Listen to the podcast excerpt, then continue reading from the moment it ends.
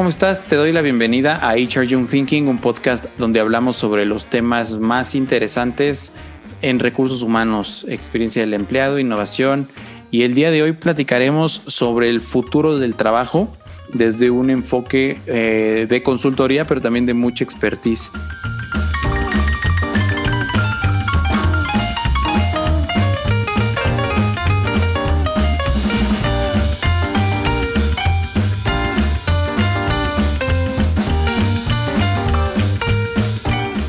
Para ello me acompaña Pierre Blanchet desde Francia. Él estaba en México hasta el día de hoy, pero se regresa a Francia y ha tenido una trayectoria muy interesante en nuestro país. Y en los últimos años ha eh, dirigido la práctica de futuro del trabajo de una de las firmas más importantes de consultoría. Entonces, acompáñame porque la verdad es que la charla se puso muy buena. Espero que te guste. Bienvenido, bienvenida a HR Young Thinking.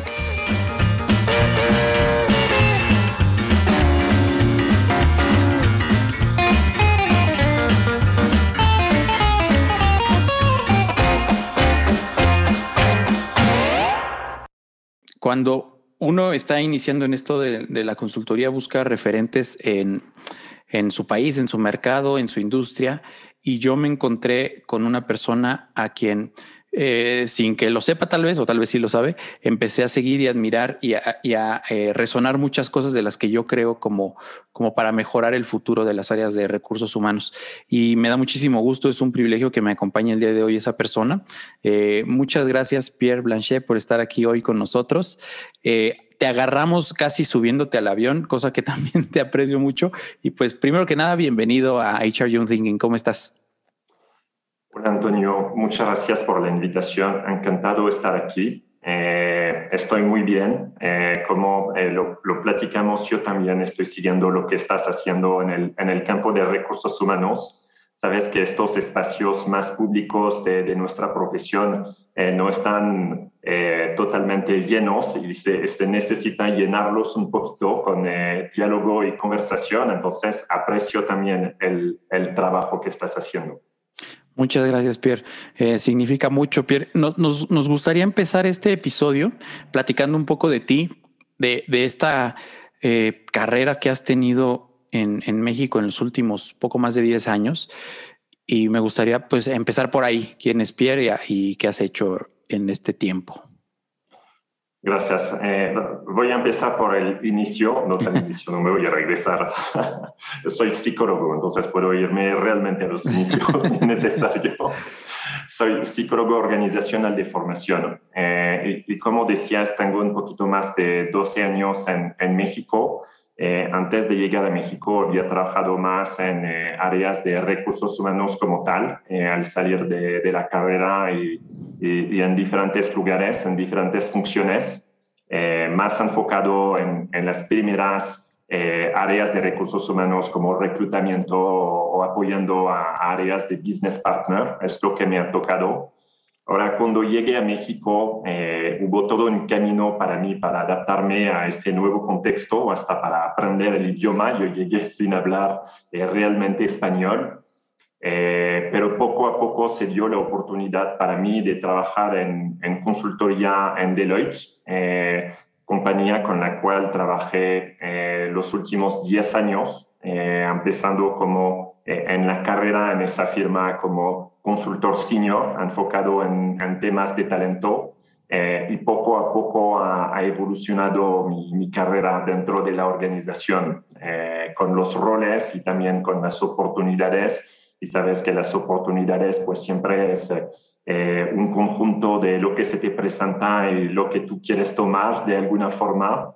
Eh, eh, y es lo que ha pasado. Entonces, de, una perspectiva más de talento, poco a poco evolucionado a gestión de, de, proyecto, de proyectos un poquito más de transformación, tanto en el área de RH como tal y otros en más hacia la organización, eh, siempre con una, una vista enfocado en las personas como tal, pero en temas como eh, diseño organizacional, cultura y, otros temas de gestión de talento.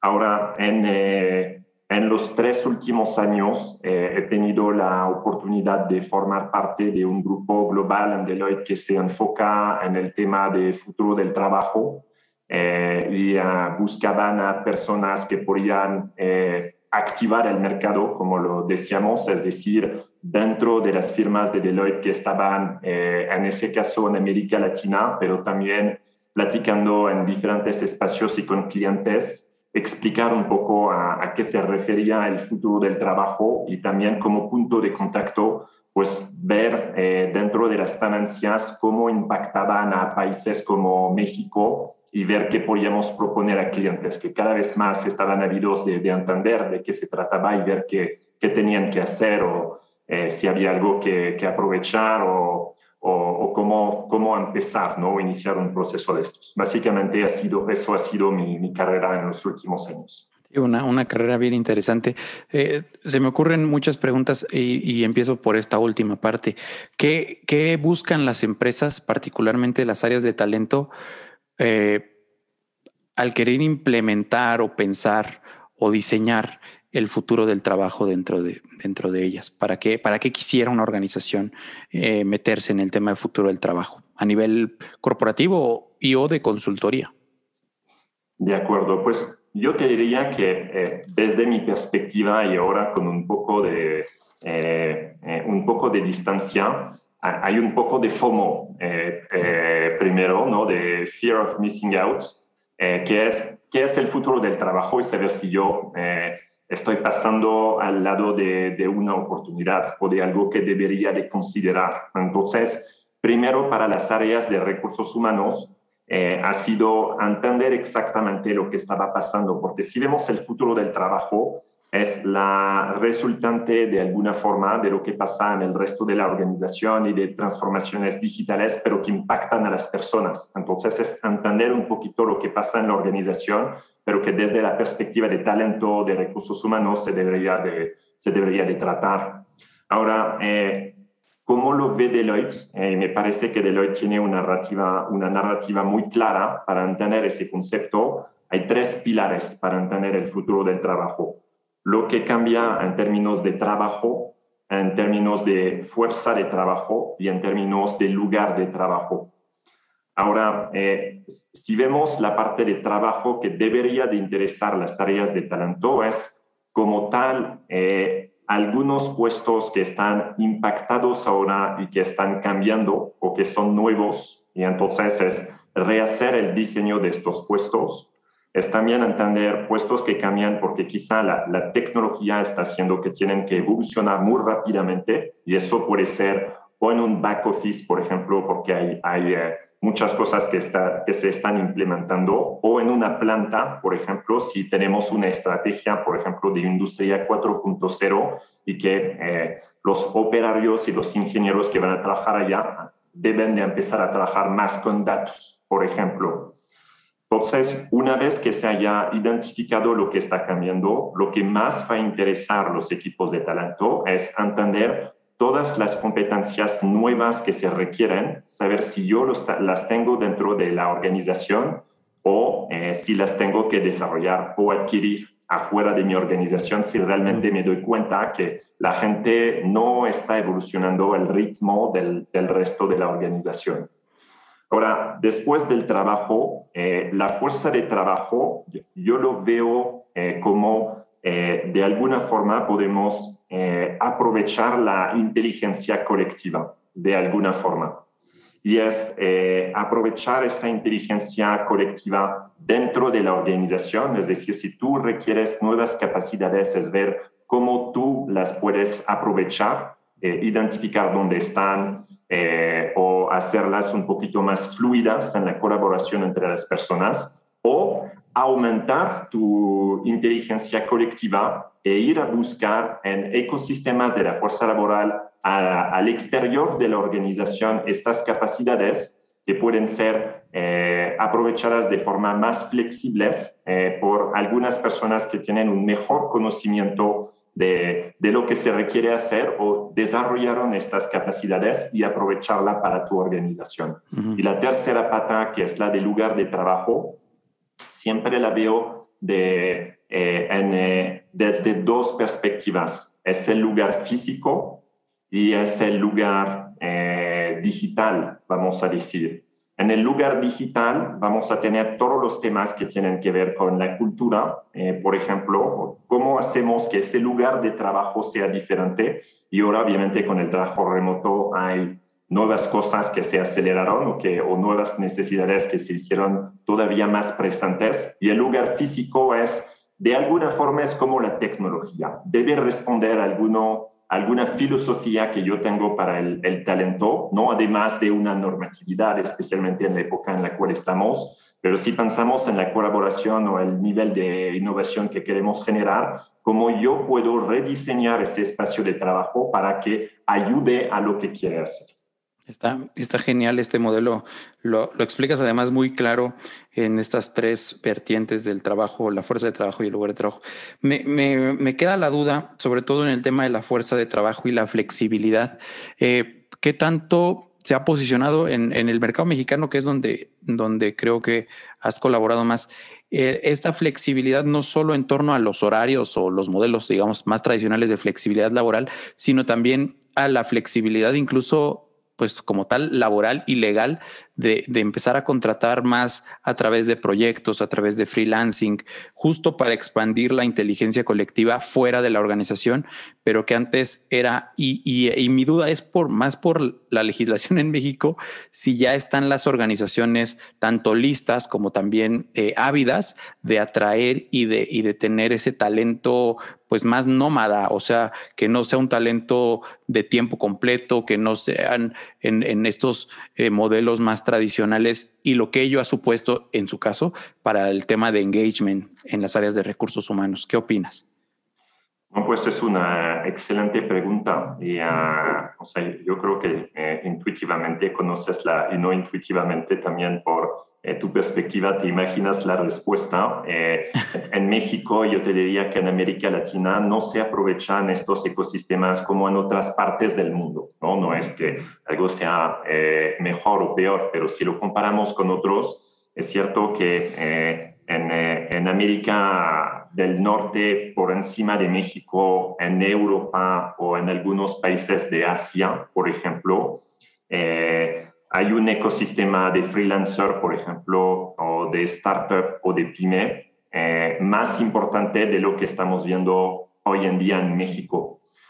Eh, sin embargo, y eso hace que el contexto en el cual están es, es diferente. Por ejemplo, en, en, Estados Unidos puedes tener algunas, eh, algunos freelancers que sean súper estrellas y que escogen los proyectos hasta que puedan tener su propio agente para escoger a, a, las misiones y las empresas con las cuales van a, van a trabajar. Es, eso todavía no estamos aquí y en, en las ganancias y aún con eh, el crecimiento que se ha visto el año pasado, de, por ejemplo, de ese segmento de freelancer en la población, los pronósticos eh, son eh, de incremento también en México, pero no a la misma velocidad de lo que ya se está viendo en, en otras regiones. Eso hay que reconocerlo. ¿Y qué, ves, qué, qué crees que lo frene? Porque vaya que todo el mundo está echando mano de ello, ¿no? Pero ¿qué crees que lo frene aquí? Hablabas del marco regulatorio. Eh, es, es, difícil saber si eh, es una limitante principal de lo que está pasando, porque es, es, cierto que si lo comparamos, por ejemplo, con Estados Unidos, pues en Estados Unidos el mercado laboral es muchísimo más abierto, eh, para bien y para mal a veces. Eh, pero si comparo, por ejemplo, con lo que está pasando en Europa, donde el marco regulatorio es muchísimo más estricto, eh, ellos también sufren de eh, tener un cuadro que les ayude a, desarrollar más estos freelancers. pero bueno, este, si el crecimiento es más rápido. Ahora, en, en todas partes, hay que reconocerlo, no hay un marco que ayude a saber cómo gestionar a estas personas. Eso no, no, no está pasando muy bien. Eh, y, en diferentes aspectos, y no solamente a nivel de marco regulatorio.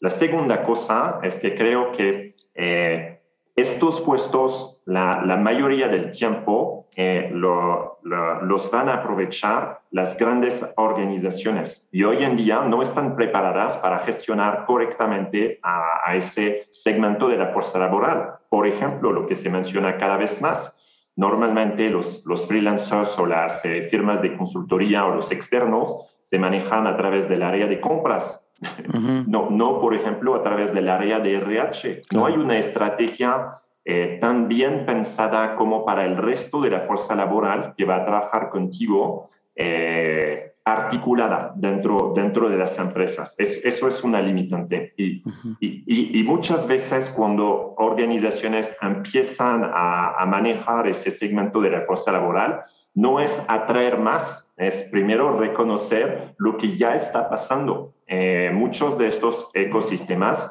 sí funcionan hoy, o sea, no es que empresas no estén trabajando con freelancers o, empresas más chiquitas, al contrario, estos e-, ecosistemas son vivos hoy, eh, pero hay una oportunidad para manejarlos de mejor forma y entonces reconocer todavía más oportunidades de, trabajo colaborativo eh, con una fuerza laboral. E, ese concepto de fuerza laboral, por ejemplo, que ha sido un cambio semántico en Deloitte para pasando de talento a fuerza laboral, reconoce justamente que el talento normalmente son los empleados que están contigo y la fuerza laboral es un concepto más amplio, son básicamente todas las personas que participan al logro de tus objetivos pero que no forzosamente son empleados de tiempo completo o de medio, medio tiempo para tu organización. Simplemente son personas que participan al logro de tus objetivos. Y si esa es la premisa, entonces la gestión de la cultura que deberían de tener, la ética que deberían de, de seguir, los valores que van a compartir, etcétera, etcétera, de alguna forma creemos que eh, es algo importante también. Sí, totalmente, porque ya no es para el talento, como bien dices, sino para toda esta fuerza laboral y reconoce eh, desde el punto de vista como más operativo y estratégico, quisiera apuntalar, pues que es para todos. Y, te lo comparto con un ejemplo que yo tuve eh, en la empresa anterior a Fundar Buca. Teníamos como dos esquemas de contratación, las, las, personas que estaban o que formaban parte de la nómina y la estructura y quienes eh, estaban contratados por outsourcing. Por supuesto que con esto que me acabas de decir, habría que identificar pues también a las personas que colaboraban, no sé, en los servicios de limpieza, que, que era un tercero, o los servicios de seguridad, o los servicios de TI. Pero simplemente yo reconozco humildemente y, con mucha, eh, no sé si arrepentimiento, pero sí con, con cierta eh, dolor, pues, que había incluso una diferencia en cómo se gestionaba, pues, a la fuerza laboral, no al talento, a la fuerza laboral entre las personas que tenían un paquete completo de prestaciones, que estaban dados de alta en el seguro social al 100%, etcétera, etcétera, contra aquellos que estaban por outsourcing. La experiencia de los colaboradores, a pesar de que ambos, pues, no, no o sea, eh, tenían una injerencia directa en, en, en, en, la generación de valor de nuestra empresa, pues era un tratamiento pues diferente, ¿no? Lamentablemente. Y eso, pues sí, me, parece lo más eh, relevante que, que, ya exista, por lo menos semánticamente, ese concepto, porque también implicará a la postre, pues el diseño de nuevas estrategias, pues para cerrar esa brecha, ¿no? Para reconocerlos a todos y, establecer experiencias o, diseñar momentos, pues para todas esas personas que al final del día de eso se trata eh, y que, que, impactan en la, en la organización. Eh, Pierre, déjame platicarte o más bien preguntarte lo siguiente. El año pasado eh, escuché no, no en una, no solo una vez, en varios, varios lugares, esto de que el futuro nos alcanzó. Y, y, y esto, vaya, vaya los, los elementos que planteas del modelo del futuro del trabajo, como tú los ves, como que se vieron acelerados a partir de la pandemia que vivimos. Dentro de todo lo que, lo que me acabas de comentar, ¿cuál para ti fue como que lo más tangible hacia lo que dijiste? Esto es la, la, tendencia que tal vez teníamos pintada en, en, el, en el horizonte en los próximos cinco, seis, siete años y que ya llegó eh, acelerando mucho su aparición en el escenario. Sí, de acuerdo. Pues yo te diría que, como lo dices, eh, el futuro se ha acelerado, pero de alguna forma no lo hemos visto cambiar. Es decir, cuando veíamos las tendencias antes de la pandemia y que vemos lo que ha pasado, en realidad no hay cosas nuevas que no esperábamos eh, o que decíamos eso no lo habíamos pensado, eh, que sean términos de eh, lugar de trabajo remoto, que sean términos de liderazgo de, de, equipos extendidos, en términos de una cultura más ágil, de digitalización, etcétera, etcétera. Entonces, hubo una frase en un periódico de Estados Unidos que decía que la pandemia ha sido una máquina del tiempo. Eh, porque se aceleraron algunas cosas que algunos investigadores veían pasar en los 10 próximos años más rápidamente. Eh, y eso lo hemos visto tanto en nuestra experiencia como eh, consumidores, ¿no? En, en, términos de experiencia digital y de todo el mundo que se volvió un e-commerce y, aceleró sus, sus, planes, pero también en la experiencia como empleado. Ahora, si vemos lo que ha sido más tangible, eh, obviamente tenemos que hablar del lugar de trabajo y del trabajo remoto. Yo creo que eso ha sido eh, lo más visible de lo que ha cambiado, eh, porque antes de la pandemia hablábamos de una aceleración del trabajo remoto. Veíamos que probablemente había posibilidades de eh, abrir un poco eh, esa parte de la experiencia.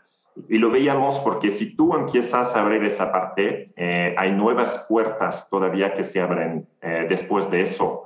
Si, por ejemplo, tú no limites tu pool de talento a un criterio geográfico, pues, básicamente tienes acceso a un mundo de personas.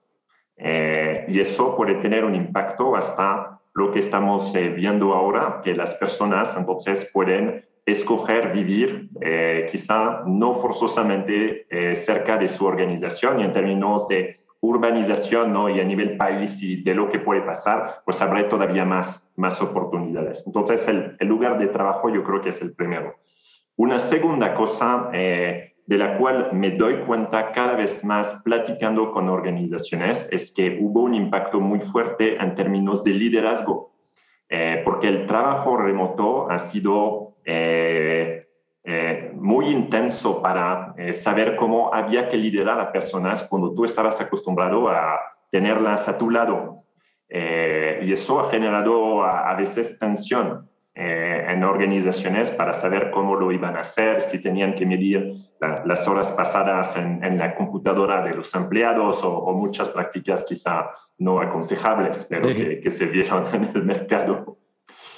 Eh, entonces, liderazgo yo te diría que es, que es la segunda. Eh, y una cosa que se veía también antes, pero yo creo que ha, ha, cambiado, ha sido todavía más fuerte la, eh, el, enfoque en eso es la relevancia de eh, competencias de colaboración o de liderazgo en las personas, eh, porque las hemos necesitado muy rápidamente y nos hemos dado cuenta que estas, estas competencias, si te das cuenta que no hablo de, de soft, de competencias soft, no, no me encanta ese término, porque, porque también siento que son centrales en el trabajo por diferentes razones, pero es ese perfil de competencias que necesitamos y que vamos a requerir cada vez más en el, en el futuro, yo creo que ha sido todavía más evidente durante estos últimos meses. Ok.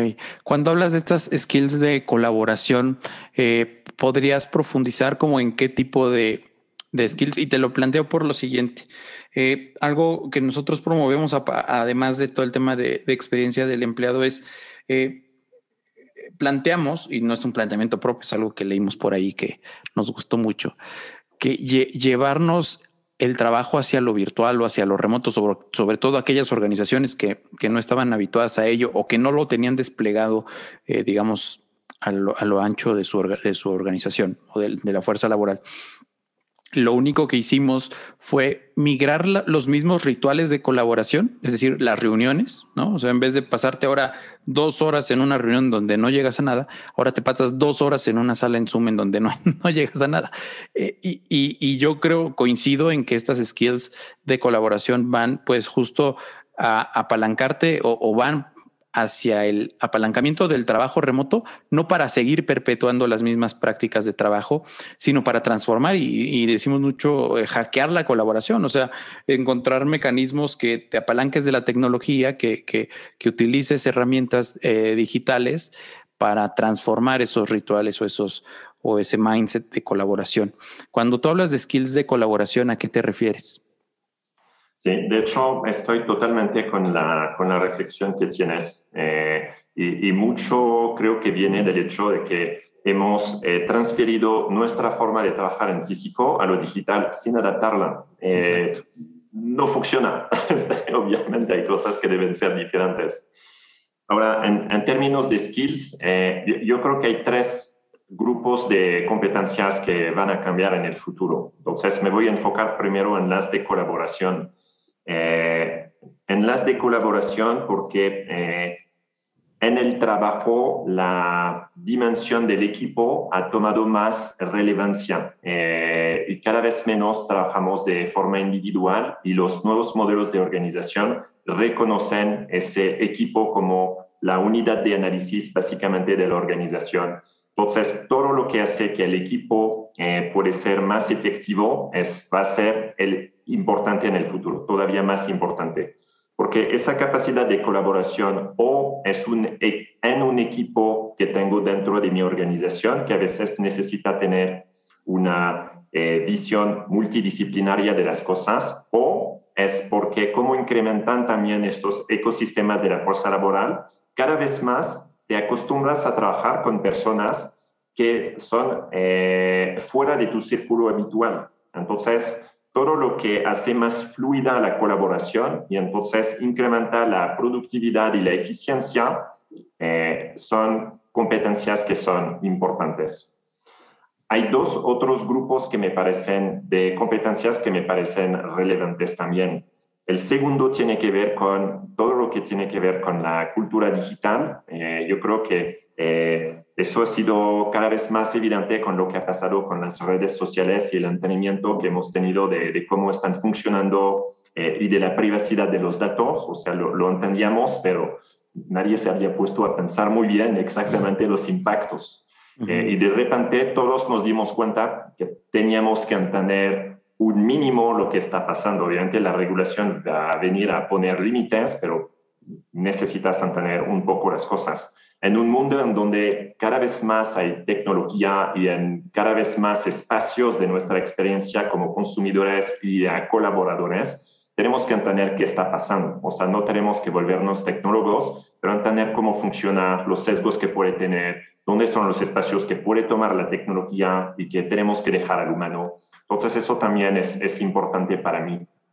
Y en un mundo también buca, eh, que cambia todo el tiempo, eh, el tercer grupo de competencias tiene que ver con la creatividad para mí, porque ese mundo nuevo no se va a crear solo. Las máquinas eh, no van a crear el, nuevo mundo. Las máquinas son muy poderosas para hacer algo para las cuales las diseñamos. Por ejemplo, si pensamos en la inteligencia artificial de Google, no funciona antes de que yo haya eh, hecho una pregunta o haya puesto una palabra clave dentro de la plataforma. Entonces, esa creatividad para reinventar las organizaciones, las experiencias y el, y el mundo de los negocios ¿no? y nuestra experiencia nos toca a nosotros. Entonces, esa capacidad a imaginar fuera de la caja también se me hace cada vez más eh, relevante. Muy necesaria. Y, y, y, si me lo permites, yo creo que siempre ha sido necesaria y urgente en funciones o en, o en en proyectos como muy específicos, ¿no? Y bueno, desde eh, pues el tema de desarrollo de nuevos productos, marketing o eh, innovación en modelos de negocio. Pero como bien dices ahora, como que ya toca de manera muy transversal a todas las áreas y funciones de la organización. Entonces, pues ya también los de los de recursos humanos o los de eh, este, no sé, finanzas, pues ya también tienen que ponerse esa cachucha, ese gorro de, de la creatividad, ¿no? muy bien. Pierre, Ahora, eh, llevas más o menos tres años, me decías, en los últimos tres años que empezaste a ver esto a, gran escala. Quiero hacerte dos preguntas casi que para terminar. La primera de ellas es, ¿formas parte de un grupo eh, interdisciplinario dentro de la práctica de, la consultora o formabas? Eh, que ve estos temas. Entonces, eh, me imagino, tú seguramente has escuchado chistes de mexicanos, ¿no? Pero en el chiste de los mexicanos siempre, pues está un francés, está un, está un americano, está un europeo, está otro, otros europeos, etcétera, ¿no? Y entonces, ¿cómo llegabas tú a esta fiesta donde hablaban de estos, de estos temas? Y tal vez eh, evaluabas o conocías del, del, estado del arte, del futuro del trabajo aplicado en organizaciones en otras latitudes y luego te volteabas con tu mercado y pues irremediablemente hacías como una comparación. ¿Cuáles eran para ti como las brechas más importantes que identificabas entre lo que estaba sucediendo en ese mismo momento en empresas tal vez de Estados Unidos o de Europa contra lo que, contra digamos la mejor práctica o la vanguardia aquí en México? ¿Dónde estábamos parados ahora? Y digo, en ese entonces y tal vez ¿Cómo, ¿Cómo visualizarías esa misma pregunta el día de hoy?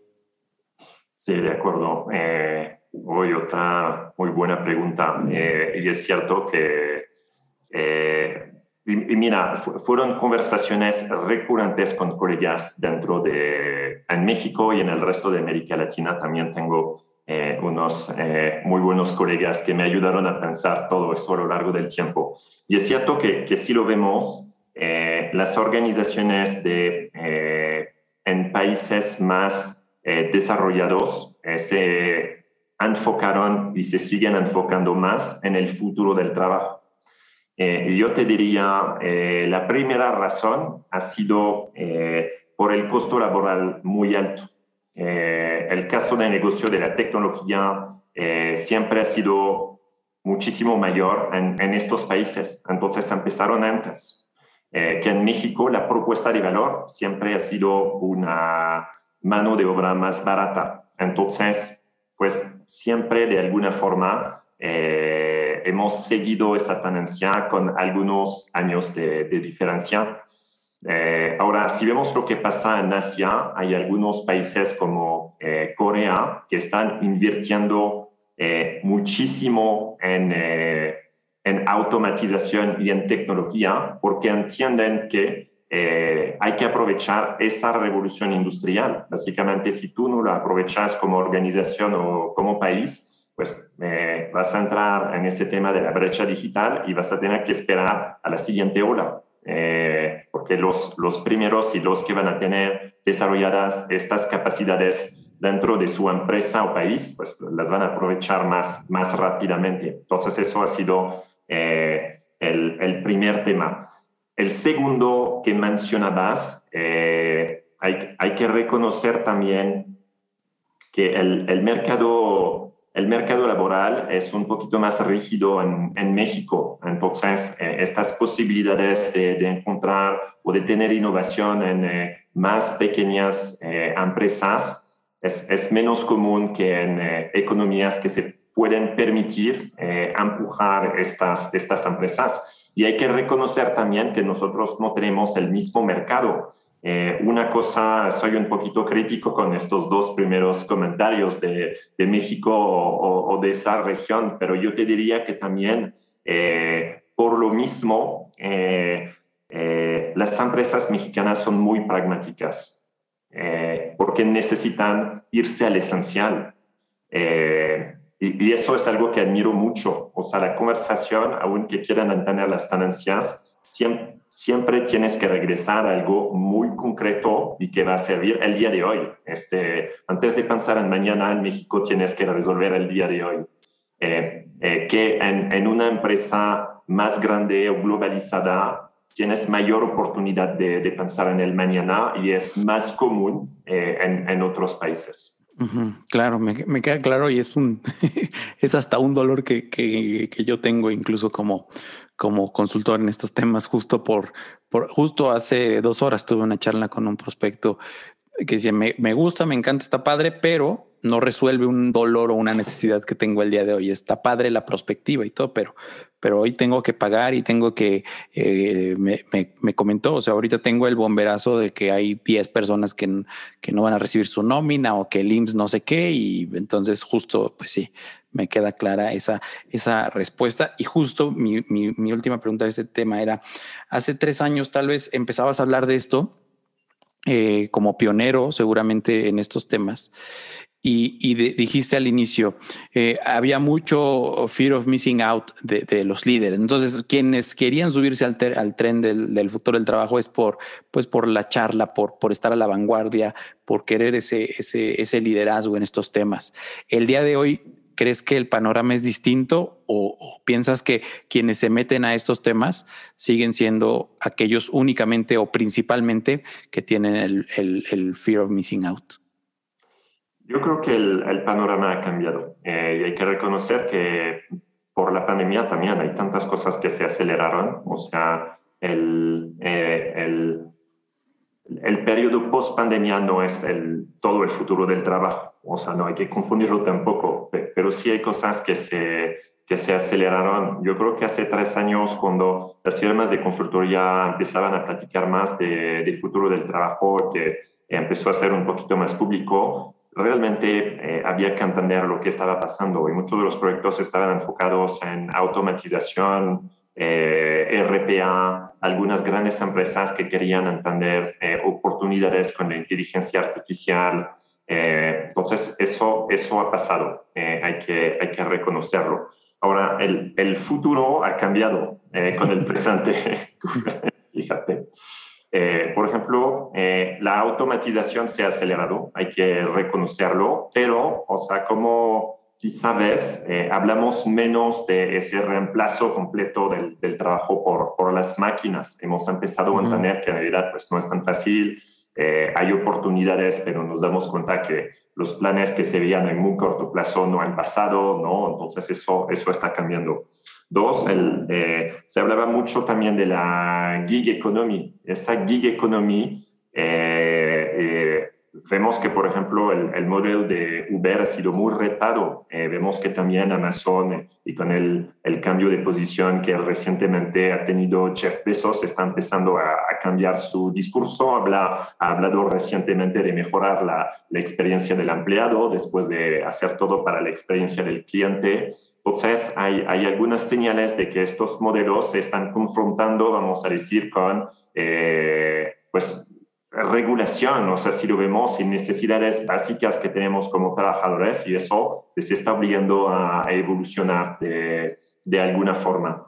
Eh, ahora, lo, lo, que sí también se ha acelerado para mí es eh, la innovación que siempre es más eh, externa a las organizaciones porque requiere de mayor agilidad y son pequeñas empresas, pequeñas firmas de consultoría o startup que están creando nuevas cosas y eso cambia el panorama. Eh, y ah, si vemos, por ejemplo, hay sectores completos que se abrieron a, pensar las, formas, las cosas de forma diferente, como el sector bancario, eh, el sector financiero en, general. Ellos son muchísimo más abiertos, pasaron de, de, un esquema muy tradicional, era de, de las empresas más tradicionales, ahora son empresas que típicamente son muy enfocadas en la digitalización y muy avanzadas. Si vemos el sector manufacturero, es, es lo mismo. Yo creo que está iniciando, pero hay, hay cosas que están pasando en términos de industria 4.0.